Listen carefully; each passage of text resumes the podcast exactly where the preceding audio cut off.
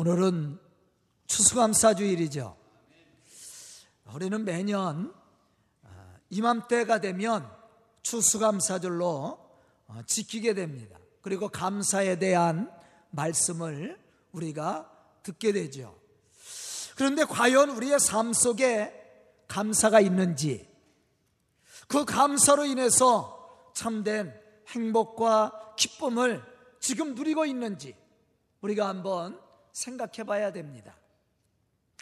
본문 말씀을 보면 감사로 제사를 드리는 자가 나를 영화롭게 한다고 그랬어요. 하나님을 영화롭게 하는 자죠. 하나님은 이러한 사람에게 구원을 베푸시고 그 구원의 축복을 누릴 수 있는 은혜를 주시겠다라고 말씀하고 있습니다. 여기서 감사라는 말은 제가 추수감사 때마다 거의 하는데요. 이 감사라는 말은 유카리스토스라는 말입니다. 이 말은 유라는 말과 카리스토스라는 이 두 단어가 합쳐서 감사가 된 거예요. 유라는 말은 좋다라는 얘기입니다. 칼리오에서 온 이 카리스는 바로 은혜라는 의미를 가지고 있어요. 다시 말하면 감사는 하나님이 주신 은혜를 우리가 느끼고 체험할 때 그때서야 비로소 우리의 삶 속에 감사가 나올 수 있다라는 겁니다. 만약에 우리가 하나님이 주신 이 은혜에 대한 그 감동과 체험이 없다면 우리는 하나님 앞에 감사할 수 없다라는 겁니다. 가정에서도 마찬가지죠. 부모님이 우리에게 베풀어 주신 그 은혜를 느낄 때 감사가 나오는 거예요. 그러나 이러한 은혜를 느끼지 못하면 감사가 아니라 불평이 나오겠죠. 그래서 감사라는 것은 하나님이 주신 은혜를 우리가 느끼고 또한 그것을 체험할 때그 은혜로 말미암아 우리 마음에 이러한 감동이 올 때 우리가 비로소 우리를 창조하시고 우리를 섭리하시고 우리를 구원하신 그 하나님 앞에 감사로 찬양을 드릴 수 있게 된다라는 것을 말씀해 주고 있습니다. 더 나아가서는 우리의 이웃과 함께 받은 바 은혜를 나눔으로 삶의 풍성함과 넉넉함을 누릴 수 있게 된다라는 것입니다. 이 사람이 진정한 의미에서 하나님이 우리에게 허락해 주신 은혜에 대한 감사를 표현할 줄 아는 믿음의 사람이죠. 만약 우리가 하나님의 은혜를 느끼지 못하고 그 은혜를 감사하지 못한다면 우리는 하나님을 찬송할 수도 없고 하나님을 영화롭게 하는 그러한 삶을 살 수 없게 된다라는 것입니다. 로마서 1장 21절로부터 23절에 보면 바울은 이러한 사실에 대해서 우리에게 말씀해 주고 있습니다. 하나님을 알되 하나님을 영화롭게도 아니하며 감사하지도 아니하고 오히려 그 생각이 허망하여져서 미련한 마음이 어두워졌나니 스스로 지혜 있다 하나 어리석게 되어 썩어지지 아니하는 하나님의 영광을 썩어질 사람과 새와 짐승과 기어다니는 동물의 모양의 우상으로 바꾸었느니라. 이 말씀 속에서 강조하고 있는 내용이 무엇입니까? 그것은 하나님의 섭리하시고 축복하시는 은혜를 상실한 자에 대해서 말씀해 주고 있다라는 거예요. 하나님의 은혜를 알지 못하고 하나님의 창조나 섭리나 구원에 대한 이러한 은혜가 없는 사람은 세상 것을 따라가게 됐다라는 거예요. 다시 말하면 우상을 섬기고 우상하게 복을 빌게 되어 있다라는 거예요. 이러한 사람들은 하나님 앞에 감사하지 못하는 사람이죠.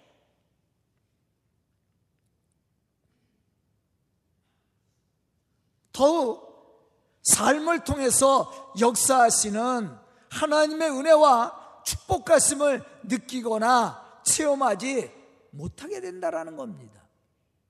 그러므로 감사할 수가 없는 거죠. 하지만 하나님의 섭리와 축복하시는 은혜를 바로 알고 체험한 사람들은 영원히 죽을 수밖에 없었던 우리를 구원하신 하나님의 은혜를 체험한 사람들은 감사와 기쁨으로 하나님을 영화롭게 할 뿐만 아니라 감사의 삶을 통해 하나님의 영광을 나타낼 수 있다라는 말입니다. 시편 116편 12절에 보면 다윗은 이렇게 고백합니다. 내게 주신 모든 은혜를 내가 여호와께 무엇으로 보답할까? 내게 주신 모든 은혜, 우리의 삶 속에는 하나님이 주신 많은 은혜들이 있습니다. 그런데 우리가 사실은 믿음이 없어서 우리가 영적으로 깨어있지 못해서 이것을 느끼지 못할 때가 많이 있어요. 그러나 다윗은 그의 삶 속에서 축복하시는 하나님의 은혜가 충만했습니다. 그렇기 때문에 다윗은 고백하기를 내게 주신 이 모든 은혜로 말미암아 내가 하나님 앞에 무엇으로 보답을 할까? 이렇게 고백했던 다윗은 17절에서 이렇게 말합니다.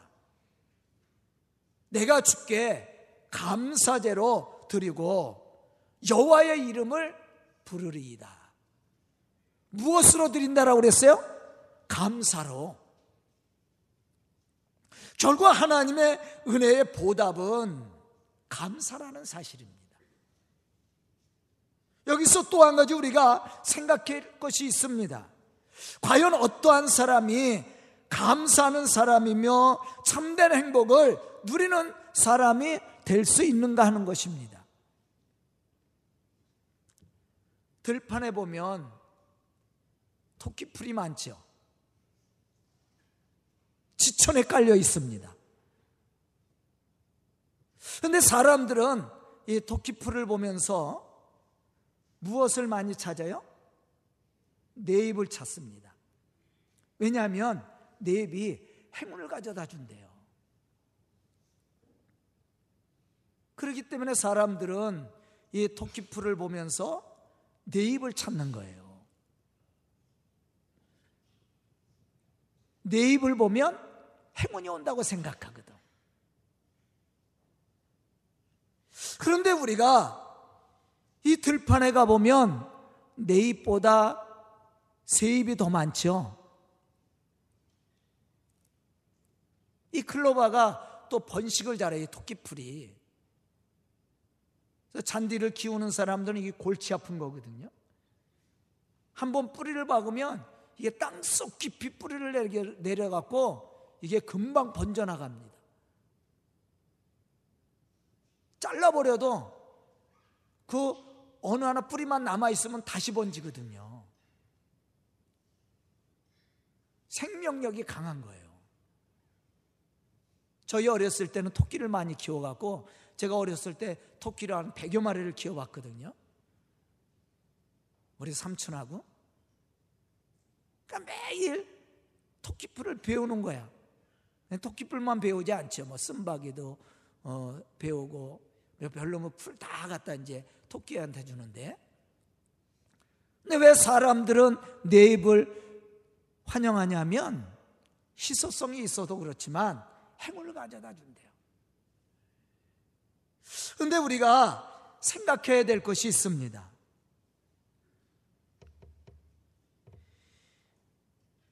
이 행운을 상징하는 이 내입.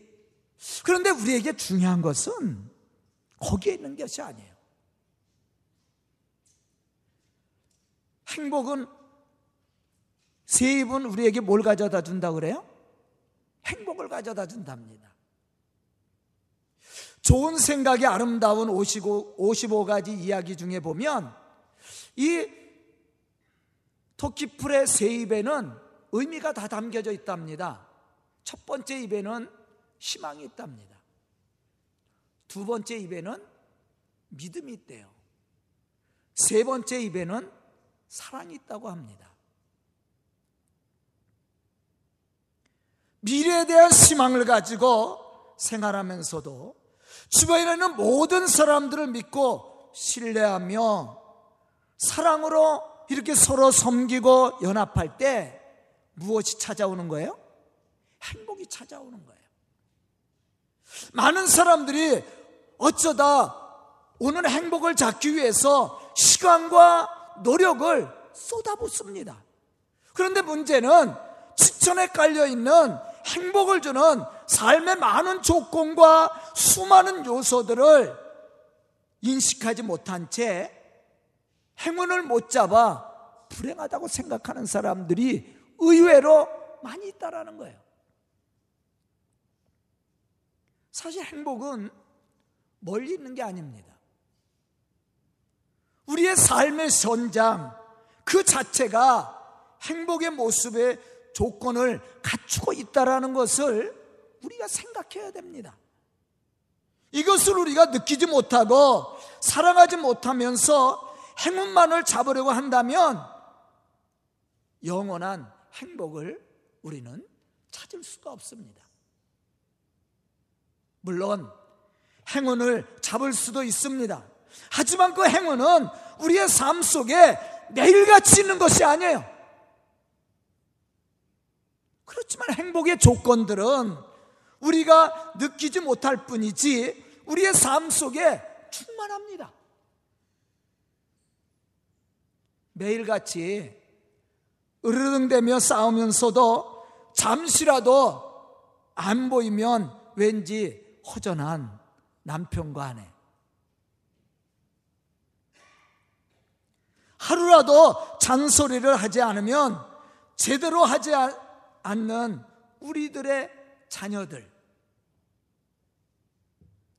있는 듯, 없는 듯, 살고 있는 우리의 이웃들. 이들이 바로 우리의 행복의 조건들입니다. 언제나 맡겨진 자리에서 자기의 역할을 감당하고 있는 각 분야의 사람들. 그리고 지천에 널려 있는 우리가 살고 있는 집이나 도시나 자연 속에 있는 모든 사물들. 바로 이 모든 것이 우리에게 행복을 가져다 주는 이 토끼뿔의 세입과 같다라는 거예요. 신명기 26장 11절에 보면 이렇게 말씀합니다. 내 하나님 여호와께서 너와 내 집에 주신 모든 복으로 말미암아 너는 레위인과 너희 가운데 거류하는 객과 함께 즐거워할지니라. 누구와 함께 즐거워하라고 그랬어요? 레위인과 너희와 함께하는 거류인 그리고 함께하는 객 이 모든 사람과 함께 즐거워하라. 이 사람이 참된 즐거움을 얻고 행복을 누리는 사람이라고 말씀해 주고 있어요. 한번 우리 생각해 보세요. 제가 기적적으로 건물을 큰 성전을 줬다고 생각해 보세요. 그런데 이곳에 우리 성도들이 한 사람도 없다면 이 건물의 존재 가치가 있습니까? 제가 이 자리에 있어서 존재 가치가 있어요?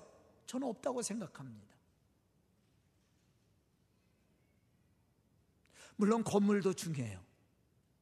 그러나 더 중요한 것은 여러분이에요. 우리가 세상에 행운을 쫓고 기적을 요구하지만 그것보다 더 우리에게 중요한 것이 있습니다. 그것이 뭐냐면 함께하고 있는 사람들이에요. 만약에 그 사람들이 없다면 여러분들 존재 가치가 있어요? 삶의 가치가 있습니까? 저는 없다고 생각해요. 여러분들 삶 속에 희망을 주고 함께 신뢰하며 믿어주는 사람이 없고 사랑할 사람이 없다면 진짜 행복하겠어요? 그렇지 않을 겁니다. 사실은 행운도 이런 것들이 갖춰졌을 때 행운이 찾아왔을 때 그것이 나에게 기쁨을 주고 행복을 가져다 주는 것이지 이 평범하고도 기본적인 것이 되어 있지 않고는 행운도 기적도 우리를 행복하게 할 수가 없다라는 말이에요.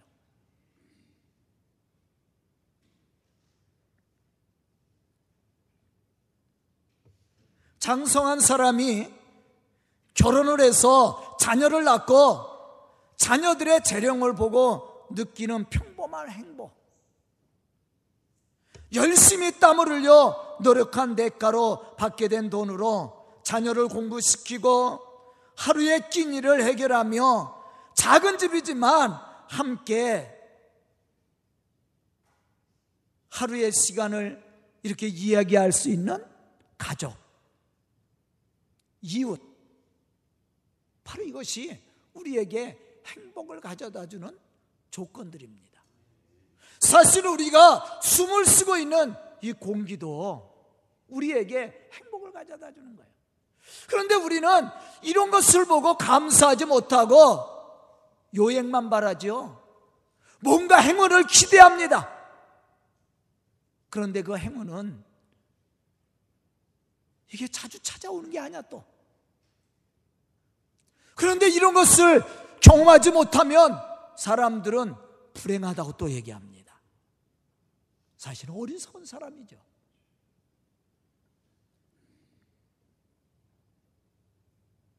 많은 사람들이 너무나도 가까이 있는 이 모든 것의 행복을 느끼지 못한 채 어쩌면 잊지도 않은 행운을 쫓아가고 있다라는 것을 우리가 생각해야 합니다. 이 사람 불행한 사람이에요. 저는 오늘 말씀을 듣는 우리 성도들이 오늘 말씀 속에서 우리에게 주시는 교훈처럼 아주 평범하지만 우리에게 참 행복을 가져다 주는 가치 있는 귀중한 것들의 소중함을 느끼고 그 평범한 행복을 누리며 살아가는 믿음의 성도들이 될 수 있기를 주의 이름으로 축원합니다. 그럼 우리가 신앙의 사람으로 하나님이 허락하시는 이 평범한 행복의 축복을 어떠한 신앙의 모습을 가질 때 느낄 수 있을까? 오늘 감사주일이죠. 바로 그 해답은 감사에 있습니다. 작고 평범하지만 우리의 삶 속에 늘 함께 하시며 우리를 축복의 길로 인도하시는 하나님의 은혜를 감사할 줄 아는 사람이 참된 기쁨과 평강과 행복을 누릴 수 있는 사람이에요. 만약 우리에게 이러한 감사가 사라진다면 우리는 행복을 느끼보다 느끼기보다 아마 불행하다고 생각할 겁니다. 우리의 삶 속에 감사가 사라지면 행복도 사라져요. 기쁨도 사라집니다. 제가 오늘 말씀 속에 서론에서 뭐라고 그랬습니까? 감사는 어디서 오는 거라고 그랬어요? 주신 은혜를 느낄 때라고 그랬어요. 내 삶 속에 하나님이 축복하신 은혜를 느낄 때, 나를 낳아주시고 길러주신 부모님의 은혜를 느낄 때, 나와 함께하며 늘 나를 격려해주는 남편이나 아내, 부모나 형제, 자녀나 이웃, 그들을 통해서 이러한 은혜를 느낄 때, 감사를 느낄 때, 우리 속에 뭐가 찾아오냐면 행복이 찾아오는 거예요. 그런데 우리가 세상의 모든 것을 가졌다 할지라도 이러한 감사를 느끼지 못하고 이러한 은혜를 느끼지 못하면 그 사람 불행한 사람이에요. 여러분들 세상 것 다 가졌다고 그래서 행복해집니까? 그렇지 않아요. 나라들의 행복 지수를 이렇게 조사해 보면 오히려 잘 사는 나라보다 못 사는 나라가 행복 지수가 높다라는 거 아세요?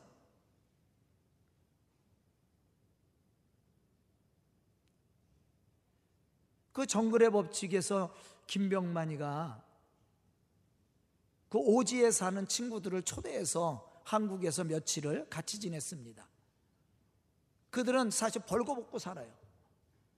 정글에서.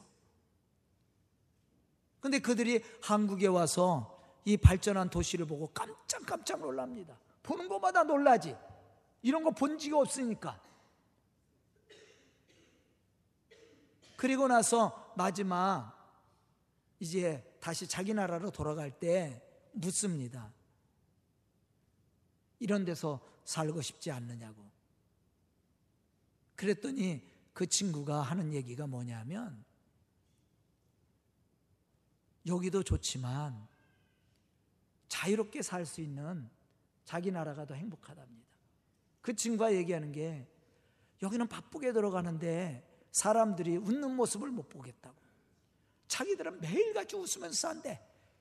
하루하루 먹을 것을 찾아서 살고 좋은 옷 입지 않고 좋은 집에서 살지 않고 그냥 풀로 몸을 가리고 살지만 자기들은 매일 행복하게 지난다는 거예요. 그러면서 김병만이 여기 살고 나는 내 나라 가는 게 나에게는 행복이라고.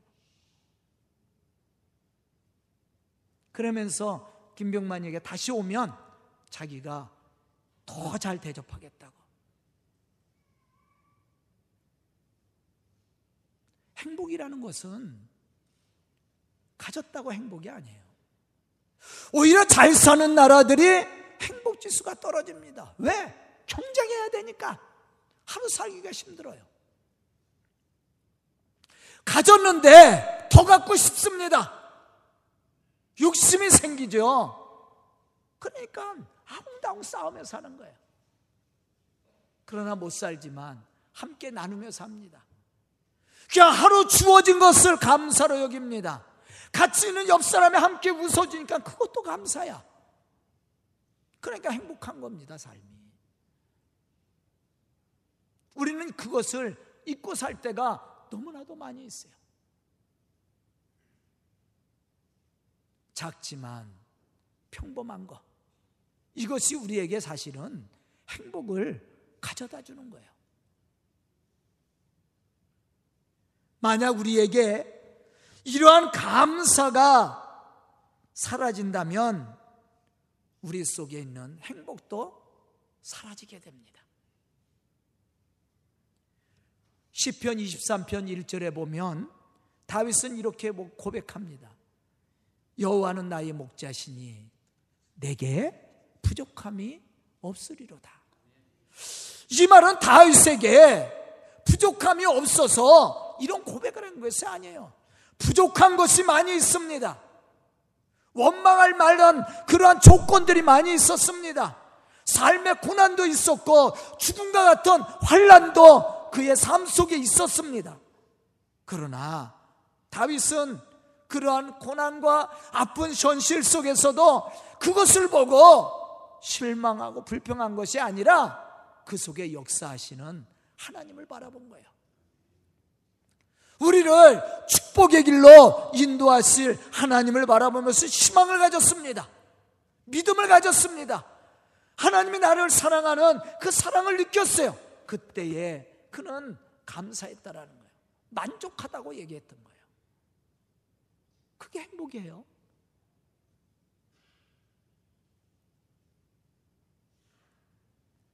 찬송가 429장에 보면 우리가 세상 가운데 낙심하고 근심하고 염려함으로 마음이 약하여지고 두려워할 때 하나님이 우리에게 내려주신 복을 세보라. 그런 가사가 있어요. 복을 세보라고. 그럼 넘치는 하나님의 은혜와 축복을 발견할 수 있다라는 거예요. 여기서 말하는 복 역시도 어쩌다 찾아오는 행운을 얘기하는 것이 아닙니다. 다만 우리가 일상생활 속에서 느끼고 볼 수 있는 아주 평범한 것들이에요. 이것을 온전히 보고 느끼는 사람이 참된 행복을 누리는 사람이에요. 참된 기쁨을 누리는 사람입니다. 그런데 우리는 기적과 같은 것, 행운과 같은 것에 눈이 멀어갖고 이런 것들을 보지 못합니다. 그래서 불행하다고 생각하는 거예요.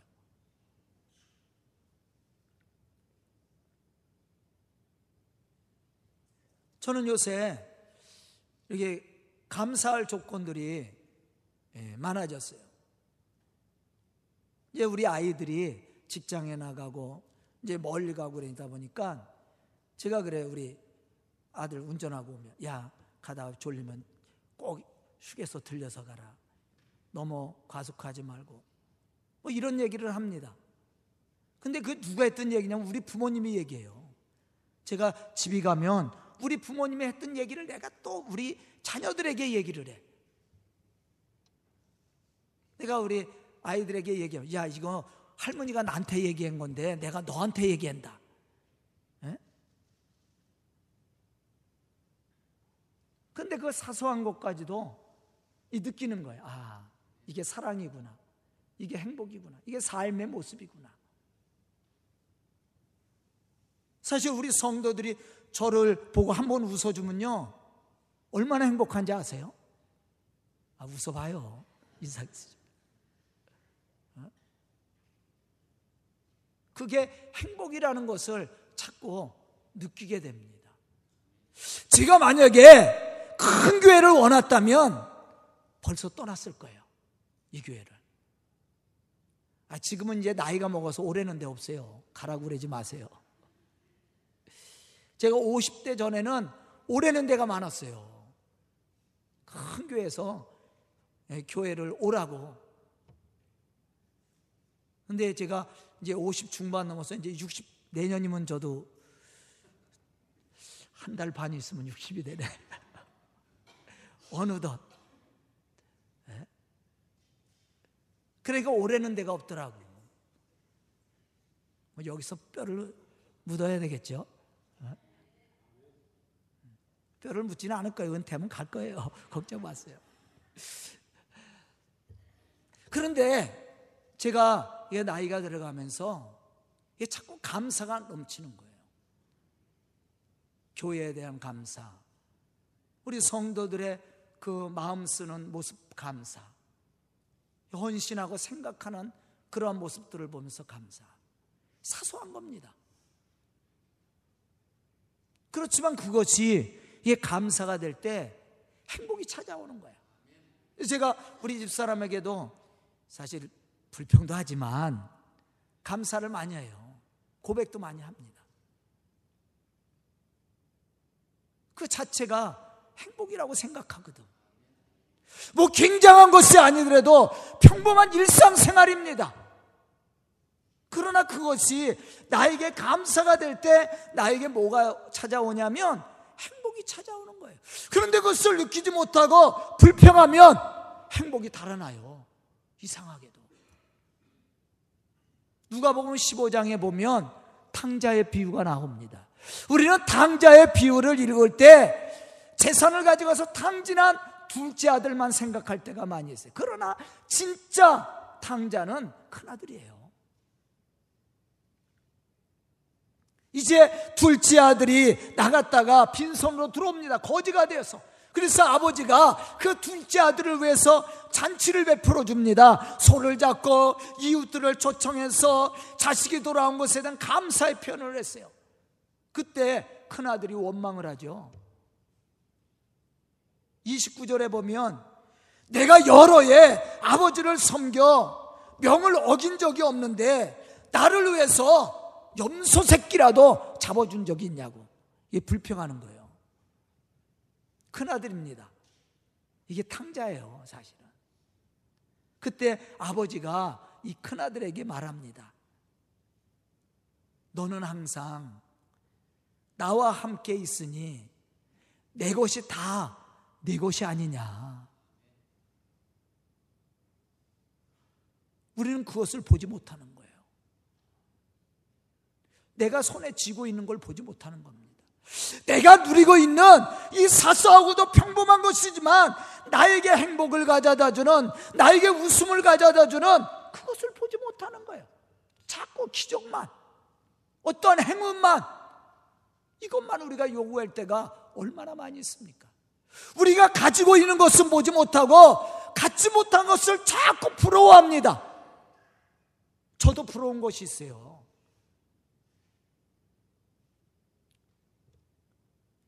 저는 이렇게 노래를 잘 들어요.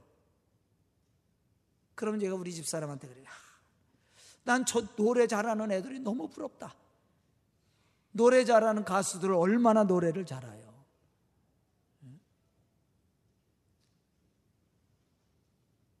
얼마나 부러운지 몰라. 야, 나도 저렇게 노래를 잘했으면 얼마나 좋았을까. 그렇게 제가 이야기할 때가 많이 있어요. 그렇지만 그것 때문에 불행하진 않습니다. 왜냐하면 제가 노래는 잘 못하지만 그래도 하나님이 나에게 주신 또 재능이 있어요. 남들이 갖지 못한 은혜가 저에게 있습니다. 그것이 저에게는 뭘 가져다 주는 거예요? 기쁨을 가져다 주는 거예요. 행복을 가져다 주는 거예요. 그걸 감사하는 거예요. 그럴 때 행복이에요. 그런데 내가 갖지도 못한 것, 나에게 없는 것을 자꾸 요구하면 그것이 내 것이 됩니까? 내 것이 되지 않아요. 없는 걸 어떻게 만들어냅니까? 받지도 않은 걸 어떻게 할 수가 있어요? 그냥 부러울 따름이지 그것 때문에 불행한 것은 아니에요. 또 그것을 가지려고 노력도 하지 않습니다. 왜? 노력해서 그게 되는 게 아니야. 이 목소리는 하나님이 주셔야 돼, 천성으로. 어? 그냥 한 번에 되는 게 아니더라고. 배워서 되는 거면 제가 했을 겁니다. 근데 배워서 되는 게 아니야. 그걸 알기 때문에 그것을 가지려고 애쓰고 투자하고 하지 않습니다. 다만 나에게 주신 재능을 마음껏 활용할 수 있도록 하나님이 쓰실 수 있도록 헌신하는 거죠. 거기서 행복을 느끼는. 그런데 왜 많은 사람들이 불행하다고 생각해요? 없지도 않은 것을 자꾸 요구하고 가지려고 하기 때문에 그렇습니다. 그러다 보니까 사기도 치고 범죄도 저지르고 문제를 일으키는 거예요. 사회적 악이죠. 진정한 행복한 사람은 나에게 주신 것을 감사할 줄 아는 사람이에요. 하나님이 주신 은혜에 대해서 감사하고 기쁨으로 헌신할 수 있는 사람, 이 사람이 진정한 의미에서 감사하는 사람이고 행복을 누리는 사람입니다. 왜 큰아들이 아버지에게 불평을 합니까? 사실은 그것이 자기 것이 자기 것이라고 생각하고 부모님이 자기의 모든 것을 허락해 주었다고 생각했으면 그 작은 것 하나 때문에 불평하지 않았을 겁니다. 그런데 그것을 잊고 사는 거예요. 작지만 평범하지만 귀한 것을 잊고 살았던 거예요. 아마 우리도 그렇게 살고 있는지 모릅니다. 저는 오늘 이 추수감사절 이 예배를 통해서 하나님을 영화롭게 하는 우리 성도들 참으로 행운을 기대하기보다 하나님이 우리에게 작지만 평범하지만 우리에게 허락해 주신 참된 그러한 행복들을 여러분들이 찾아가면서 행복을 누리고 더 많은 감사로 하나님을 영화롭게 할 수 있는 그러한 믿음의 사람들, 그러한 축복의 성도들이 될 수 있기를 주의 이름으로 축원합니다. 기도드리겠습니다. 은혜로우신 아버지 하나님 감사합니다. 이렇게 감사절을 저희들에게 허락하여 주시고 더욱더 우리 속에 역사하시고 축복하시는 하나님의 은혜를 생각하며 더 많은 감사로 하나님을 영화롭게 할 수 있도록 인도하여 주시니 감사합니다. 우리 성도들이 삶 속에서 주신 은혜를 감사함으로 받고 참된 행복과 기쁨을 누릴 수 있는 믿음의 사람들이 되게 해주시고 또 우리 성도들을 통해 이 교회가 든든히 세워져 갈 뿐만 아니라 하나님의 거룩한 역사를 이루어 나갈 수 있는 믿음의 지혜와 능력도 주시옵소서. 이 시간 말씀을 듣고 결단한 우리 성도들 참으로 행복하고 복된 성도들 되게 해주시고 더 많은 감사로 하나님을 영화롭게 할 뿐만 아니라 하나님의 약속하신 그 은혜와 축복을 받고 누릴 수 있는 믿음의 사람들이 되게 하여 주시옵소서. 예수님의 이름 받들어 축복하며 기도드리옵나이다. 아멘.